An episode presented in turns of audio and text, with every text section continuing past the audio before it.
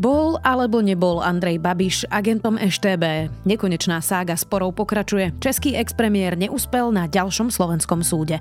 Je streda, 15. júna, meniny má vít a bude dnes malá oblačnosť od 23 do 28 stupňov. Vítajte pri Dobrom ráne. Dennom podcaste denníka Sme. Moje meno je Zuzana Kovačič-Hanzelová. Hľadáte každý deň ten správny pomer a nedarí sa vám nájsť rovnováhu?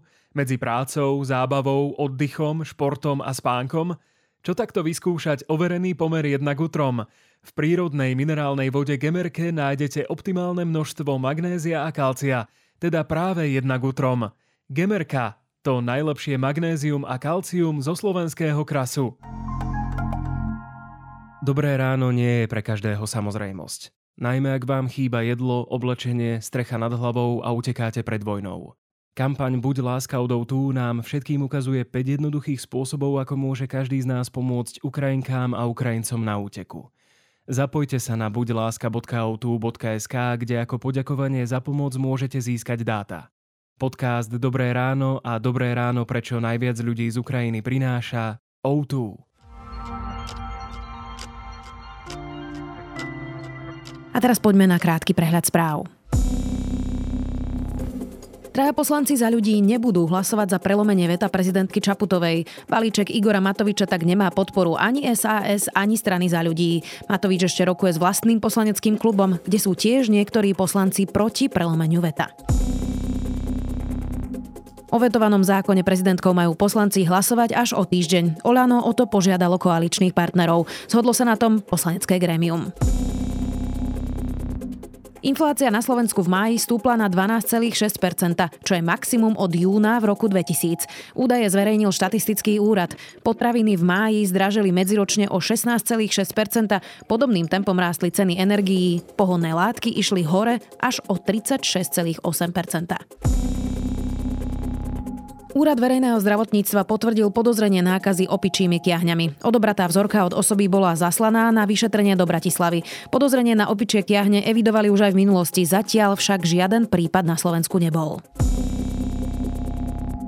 Advokát Para žiada prepustenie z väzby. Súd neverejné zasadnutie o žiadosti prerušil do 21.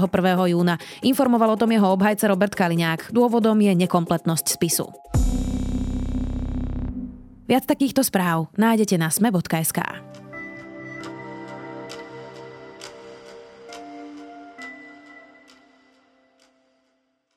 Od roku 2012 sa Andrej Babiš súdi so Slovenskom. Tvrdí, že je neoprávnene vedený ako agent EŠTB. Evidencia v spisoch hovorí, že aktívne spolupracoval pod krycím menom Bureš. Tentokrát Andrej Babiš na súde na Slovensku opäť neúspel. Krajský súd v Bratislave zamietol jeho žalobu voči Ústavu pamäti národa. Viac už s reportérmi denníka Sme Romanom Cupríkom a Matúšom Krčmárikom. Abych chtěl vyzvat Českou televizi a Český rozhlas, a média a novináře a hlavně politiky, aby nelhali, že nějaký soud rozhodl o tom, že jsem byl agent STB. Nebyl jsem a žádný soud o tom nikdy nerozhodl. Nikdy. Roman, tak po dnešnom zamietnutí žaloby už vieme povedať, že Andrej Babiš bol agentom EŠTB? Aj keď to niektoré médiá možno tak interpretujú, tak eh, povedať, že, že Andrej Babiš definitívne prehral, sa nedá zatiaľ. V podstate toto rozhodnutie znamená, že vyhralo UPN ako Ústav pamäti národa, ktorý vedie zväzky EŠTB a eviduje v nich aj Andreja Babiša a nie je možné ho žalovať za to, že Andreja Babiša v týchto zväzkoch vedie. Tá samotná podstata toho sporu, že Andrej Babiš tvrdí, že je tam neoprávnenie a on nikdy akože vedome ze štebe nespolupracoval, tak to ešte súdy nedoriešili a vyzerá to tak, že Andrej Babiš sa bude súdiť ďalej. Nikdy jsem nespolupracoval, nic jsem nepodepsal a nikdy jsem nebyl agentem. Takže pravda je na mé straně a budu se soudit dál. Otázka je, koho teď budeme žalovat. Ale budu se soudit celý život, protože pravda je na mé straně. Mějte se hezky. Hmm, ja som povedal, že sa súdi už od 2012. Tak aká bola tá genéza? Prečo to tak dlho trvá, aby sme sa vôbec dozvedeli teda nejaký rozsudok? Tak ono je to spôsobené tým, že aké pomalé sú tie slovenské súdy. On e, prešiel naozaj že všetkými možnými stupňami Od roku 2012 to začalo na okresnom súde, potom krajskom súde, potom najvyššom súde. Všetky tieto súdy dali Babišovi zapravdu, že nie je možné preukázať, že by on vedome nejako spolupracoval s EŠTB. Oni uznali, že teda nejaké tie zväzky existujú, že sa v nich spomína, ale aj vzhľadom na výpovede vtedajších príslušníkov EŠTB oni rozhodli, že proste nie sú dôkazy o tom, že by Babiš mal byť vedomým spolupracovníkom. Potom ale prišlo prelomové rozhodnutie ústavného súdu, ktoré povedalo dve veci. V prvom rade nie je možné trestať UPN za to, že vedie nejaké zväzky, ktoré UPN nevyrobilo. Hej. UPN e, je, to je organizácia, ktorá má zhromažďovať tieto historické dokumenty, má ich analyzovať, má zverejňovať zistenia a to je všetko. Oni nemôžu za to, že nejaký príslušník EŠTB si urobil alebo neurobil svoju prácu poriadne. To bolo prvé zistenie. Druhý nález bol ten, že čo sa týka tej dôkaznej situácie, tak ústavný súd upozornil, že tie výpovede bývalých príslušníkov EŠTB nemusia byť dôveryhodné a ak ich teda súdy za dôveryhodné považujú, mali by aj veľmi akože podrobne a precízne zdôvodniť prečo. Lebo totiž to títo ľudia už v minulosti preukázali, že nemajú problém napríklad klamať alebo ako taktizovať a rozohrávať spravodajské hry a tým pádom nie je možné ich výpovede len tak preberať, že ako klasické výpovede hociakého iného svetka. No a toto vlastne vnieslo takú novú v podstate dá sa povedať, že sa to v tom čase proti Andrejovi Babišovi otočilo. Následne krajský súd dal za pravdu UPN, že teda o, oni sú v tomto spore nevinní. A Andrej Babiš sa znovu odvolal, znovu ústavný súd povedal, že UPN nenesie za to zodpovednosť, ale zároveň vytýkal tomu predošlému súdu, že ak teda UPN nenesie zodpovednosť, tak povedzte, že kto zodpovednosť nesie, lebo ten, kto žaluje, a teda tým sa myslí Andrej Babiš, by mal vedieť, že, že koho má žalovať. No a teraz krajský súd v podstate povedal, že podľa jeho názoru, ak teda UPN nie je ten zodpovedný, tak mal by byť, malo by byť zodpovedné ministerstvo vnútra ako nástupnícka organizácia EŠTB. Čiže to je vlastne k dnešnému dňu výsledok toho sporu. Naťahuje Andrej Babi, že čo urobiť ďalej.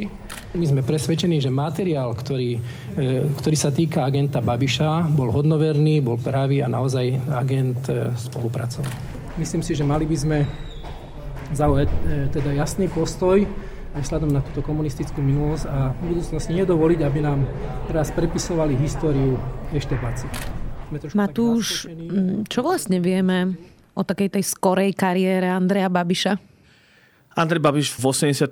rokoch pracoval v zahraničnom obchode, kde využíval to, že jazyky ovláda, cestoval po svete a každý odborník na komunizmus povie, že kto takto cestoval, musel spolupracovať aj s EŠTB, ale ide o to, že do akej miery. On tvrdí, že spolupracoval v tom zmysle, že hovoril, s kým sa stretol, kde sa stretol, čo obchodoval ako obchodoval, ale že na nikoho nedonášal a, a že nebol agent, že len dával také správy, že kde som bol.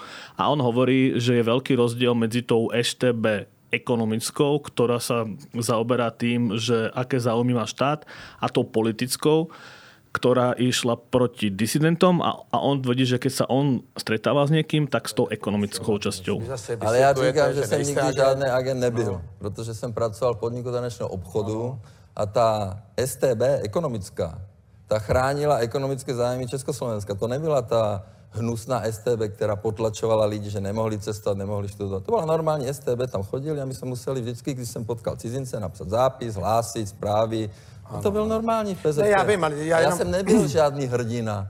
Ne? Ale jasne, no a potom, keď říkal, padol režim v 89., tak sa stalo čo? Ako sa stal z neho jeden z najbohatších Slovákov žijúcich v Česku? Zjednodušene on za nejakých zvláštnych pochybných okolností, ktoré sú na knihu, ktorá je aj napísaná, ovládol Agrofert, čo je veľký konglomerát, ktorý potom nakupoval ďalšie a ďalšie firmy, najmä v chemickom a potravinárskom biznise, ale teraz tam má napríklad už aj média a hoci čo, tak, takže od 90. rokoch rozširoval tento konglomerát až, až, až do tej situácie, že jedný z najbohatších Čechov. A v roku 2011 potom založil politickú stranu. Áno, založil stranu ANO 2011. Málo kto si už e, pamätá, ale to, to znamená Aliancia nespokojných občanov. Už sa používa len áno, už aj v Česku na skratku nikto asi nereaguje, že už sa to používa len áno. Dobrý den, jmenuji se Andrej Babiš, jsem z Hnutí Áno a vítám vás na našem YouTube kanáli. Chtěl bych vás vyzvat, abyste skutečně přišli k volbám a obětovali ty čtyři dny volna, protože je tu velká šance rozhodnout o změně směrování naší země. Já vám můžu slíbit a podepsat u notáře před celým národem, že skutečně budu pro vás pracovat, že nebudu lhát a nebudu krást. Děkuji vám. A potom v roku 2013 eh, sa pomerne prekvapujúco dostal vo voľbách na druhé miesto. On sa stal ministrom financií a o 4 roky neskôr už voľby vyhral, stal sa premiérom. Že ste nám dali tú dôvieru a dali dôvieru, aby sme dostali šanci sestaviť vládu pod vedením hnutí Áno. Ale minulý rok eh, premiérsky post neobhájil a v súčasnosti je lídrom opozície, ktorý cestuje po Česku. Roman, dá sa vôbec povedať, že ako pravdepodobné je, že by boli v zväzkoch tie dokumenty, ktoré hovoria o tom, že bol agentom, napríklad tá jeho karta agenta EŠTB, alebo predsa vieme, že kde presne mal podpísať tú spoluprácu, že to bolo, myslím, na Hviezdoslavovom námestí. Sú to teda dosť podrobné veci, tak existuje šanca, že naozaj ho tam niekto zapísal bez toho, aby on o tom vedel? UPN prednieslo, myslím si, že okolo 200 dokumentov, dôkazov a argumentov, prečo ho vedú ako oprávnenie ako agenta EŠTB. A vtedy, keď denník sme sa tomu venoval v tých časoch pred tými desiatimi rokmi, tak my sme sa samozrejme pýtali rôznych historikov, že, že či je toto vôbec možné a vlastne ich odpoveď bola taká, že tie pravidlá na fungovanie EŠTB a týchto akože spolupracovníkov boli pomerne prísne. Jednak sa pravidelne kontrolovali, jednak pre eštebáka, ktorý by niekoho zapísal bez jeho vedomia na túto spoluprácu, by to bol ťažký prúser, ktorý by skončil jednak tým, že by prišiel o veľmi, v tej dobe naozaj že lukratívnu prácu a zároveň by mu hrozil e, súd opäť v dobe, keď tie súdy neboli veľmi ku zradcom e, štátu priaznivé. Ja si ale pamätám, že aj pracovníci Ústavu pamäti národa, ktorí sa tomu venujú, hovoria, že je veľmi málo pravdepodobné, že by nespolupracoval a bol by v zväzkoch. Takže skôr to nasvedčuje v neprospech Andreja Babiša, nie? Je veľa dôkazov, ktoré nasvedčujú v neprospech Andreja Babiša a tie súdy to proste obišli tým, že je tam nejaká šanca, že mohol by byť nevedomé a nepodarilo sa preukázať, že by to vedome urobil. Napríklad aj preto, že chýba nejaká tá listina, kde by on sa vyslovene podpísal a hlavne ho teda podržal ten Eštebak, ktorý ho zverboval na súde, povedal, že teda on si to vymyslel. Mm-hmm. Proti nám stálo 5 strán. Měli jediný program odstraniť Babiše. A na to sa vlastne soustředili. Matúš, mm, Andrej Babiš prehral voľby. E, vládu zostavil Petr Fiala v koalícii, teraz je v opozícii. Um, aký je opozičný politik Andrej Babiš, kebyže ho berieme ako opozičného politika, teda niekoho, kto v parlamente káže proti tomu, čo vláda prichystala, tak je veľmi zlý, lebo on do parlamentu nechodí. Namiesto toho si v karavane cestuje po krajine a stretáva sa s občanmi. Ja vás všechny zdravím. Jedeme z předposlední zastávky na Vysočině z Horní Cerekve do Peřimova. A ten výjezd byl fantastický. Nadár! On hovorí, že to je jeho opozičná práca, ale teda všetko nasvedčuje tomu, že sa chystá na prezidentské voľby, ktoré sa v Česku konajú budúci rok. 10 zastávek, neskutečný zájem. Řízky jsme dostali a koláčky. Jedna paní stávala v pět, aby mohla napec koláčky a ty ponožky. Ponožky jsme dostali od koho? Od Mírky Hromasové, lebo ináč úprimne najbližšie voľby sú tak ďaleko, že nemalo by iný zmysel chodiť po krajine, ako keby si nemyslel na prezidenta alebo parlamentné voľby. Ak sa nestane nič neočakávané, sa v Česku konajú až v roku 2026. Vydali jsme se do počátek za panem Babišem, udělali jsme si spolu fotku. Pan Babiš je moc milej a určitě bychom ho volili znova. Máme vás rádi, držte se, hodně zdraví vám přejeme a držte se a bojujte za nás. Ať nás ten fialovej ne, úplne neutlačí ke zdi. Hovorí sa o tom už dlho, že by šiel na prezidenta. Má šancu vyhrať? Prieskumy naznačujú to, že v prvom kole má šancu vyhrať a dokonca už novšie prieskumy hovoria, že aj v druhom kole.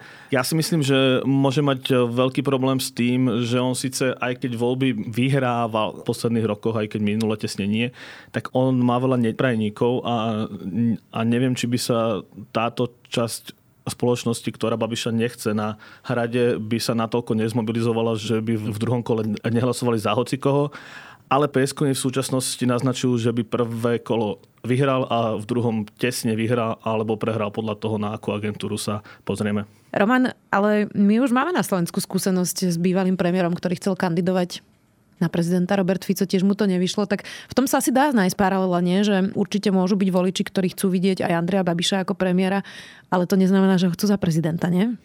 Tak tam sa riešili dva také aspekty. Prvým bolo presne to, že a tým naj, najradšej argumentoval smer, prečo sa to Robertovi Ficovi nepodarilo. Oni tvrdili, že tak naši voliči nás chcú Roberta Fica vidieť eh, na poste premiéra, nechcú ho za prezidenta. Ten protiargument bol ale presne to, čo spomínal Matúš, že ak je nejaký populistický politik veľmi populárny, tak ten zvýšok spoločnosti sa zmobilizuje a podporí jeho protikandidáta, pretože napríklad v prípade Slovenska hrozilo, hrozilo, no proste vyzeralo to tak, že Smer by ovládol všetky kľúčové inštitúcie inštitúcie v štáte a to sa proste väčšine voličom nepáčilo. Matúš, záleží na tom, či podporí Andrea Babiša Miloš Zeman? Neviem posúdiť, eh, lebo Miloš Zeman v posledných mesiacoch sa takmer vytratil jeho voliči. Podľa mňa ho už opustili aj v tom, že on dlhé roky hlásal to, že treba voči Rusku byť otvorený, teraz otočili proti Rusky. Ja si myslím, že už Zemanov hlas až tak veľmi nezaváži ale na toto prieskumy nie sú, takže to môžem hovoriť len taký svoj odhad. Matúš, a kto vlastne bude proti kandidátom Andreja Babiša, ak teda bude kandidovať na prezidenta? Najreálnejšie vyzerá generál Petr Pavel, ktorý už približne dva roky tak chodí po Česku, stretáva sa, má nejaký tím, vyjadruje sa k rôznym veciam, ktoré presahujú to, čo predtým riešil, teda armáda NATO ale doteraz on nepotvrdil, že pôjde na prezidenta, aj keď to hovorí takým spôsobom, že od kandidatúry by ma odradilo už len, kebyže mám zdravotné problémy, tak uvidíme, chce to oznámiť asi v najbližších mesiacoch. Tak ten vyzerá zatiaľ ako najsilnejší super a z tých iných, napríklad po čase sa hovorí o Danuši Nerudovej, čo je ekonómka a, a bývalá rektorka univerzity v Brne, alebo sa hovorí o, o šéfovi odborov Stredulovi. Mm-hmm. Uvidíme, ako to dopadne. Ako mu stiažuje alebo nestiažuje situáciu Matúš jeho kauza s Čapým hnízdom, kde teda zrejme neoprávnene poberal európske dotácie.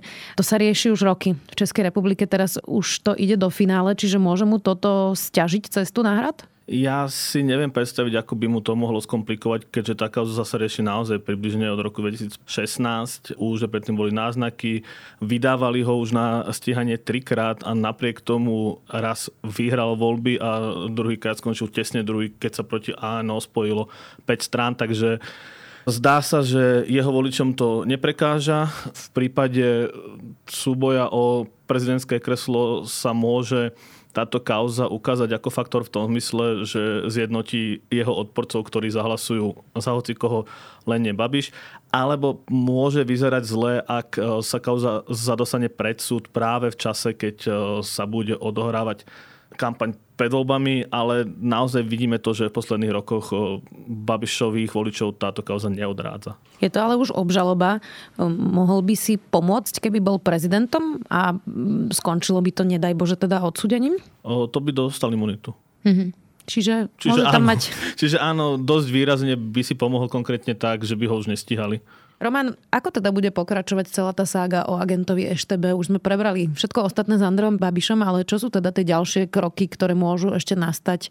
Lebo on teda avizuje, že sa chce súdiť aj celý život, to už hovorí niekoľko rokov, čiže čo bude ďalej? Áno, áno, to je, to je taký populárny výrok v jeho prípade. No ono je to tak, že oni majú dve možnosti. Môžu jednak podať mimoriadne dovolanie ešte voči tomuto rozsudku, ktoré ale tak dosť ne, nejasne naformovali tie advokáti, že on sa chce stiažovať na to, že Slovenská republika mu ako tomu žalujúcemu za 10 rokov nebola schopná povedať, že koho má žalovať a tým pádom nie sú naplnené jeho základné práva a e, právo nejak domôcť sa tej spravodlivosti.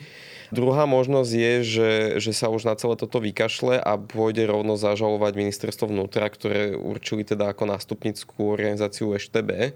On to už zvažoval aj pred rokmi, keď teda prvýkrát prehral na tom ústavnom súde. A v takom prípade by to celé začalo od znova. To znamená, že znovu okresný súd v Bratislave by si musel zavolať tých bývalých eštebákov, znovu by sa museli prečítať tie záznamy, ktoré má UPN a tak ďalej a tak ďalej.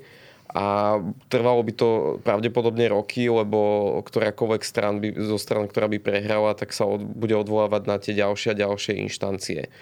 Dalo by sa povedať, že ak si Babíš myslí, že, že má malú šancu vyhrať aj zľav na tie nálezy ústavného súdu, tak je pre ňoho asi výhodnejšia tá možnosť to čo najdlhšie naťahovať, pretože že on vždycky to tak pred voľbami vyťahuje, že tak vidíte práve teraz pred voľbami znovu slovenské súdy mi chcú robiť zlé, asi je tam nejaká tá konšpirácia, niečo podobné ako, ako robí Robert Fico teraz v prípade tých chaos očistec za Judáš. Bude to teda ešte asi dlhý príbeh. Ďakujem veľmi pekne, že ste sa so mnou porozprávali o Andrejovi Babišovi, Roman Cuprik a Matúš Krčmárik, redaktori denníka Sme. Vďaka čomu sú rýchlejší ako konkurencia a ako rýchlo dokážu v rámci celého sveta doručovať expresné zásielky? Volám sa Adela Vinceová a odpovede na tieto otázky mi prezradil Viktor Sučka zo spoločnosti Svida Innovative. V podcaste o úspešných slovenských podnikateľoch Prečo práve oni sa dozviete aj to, prečo hľadá pomoc pri riadení firmy na internete alebo že uchádzači o zamestnanie u nich absolvujú pracovný odhovor. Podcast vám prináša EY a nájdete ho vo všetkých podcastových aplikáciách. Minúta môže zmeniť všetko. Preto sme pri tom. Sme minúta. Aktuálne spravodajstvo Sme minúta na titulke Sme.sk. Odteraz zadarmo.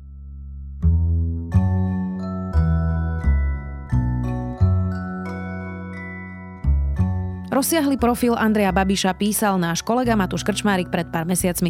Je to aj môj zaujímavý tip na čítanie. Nezabudnite, že dnes vychádza aj Zoom a vedátorský podcast. Do počutia opäť zajtra.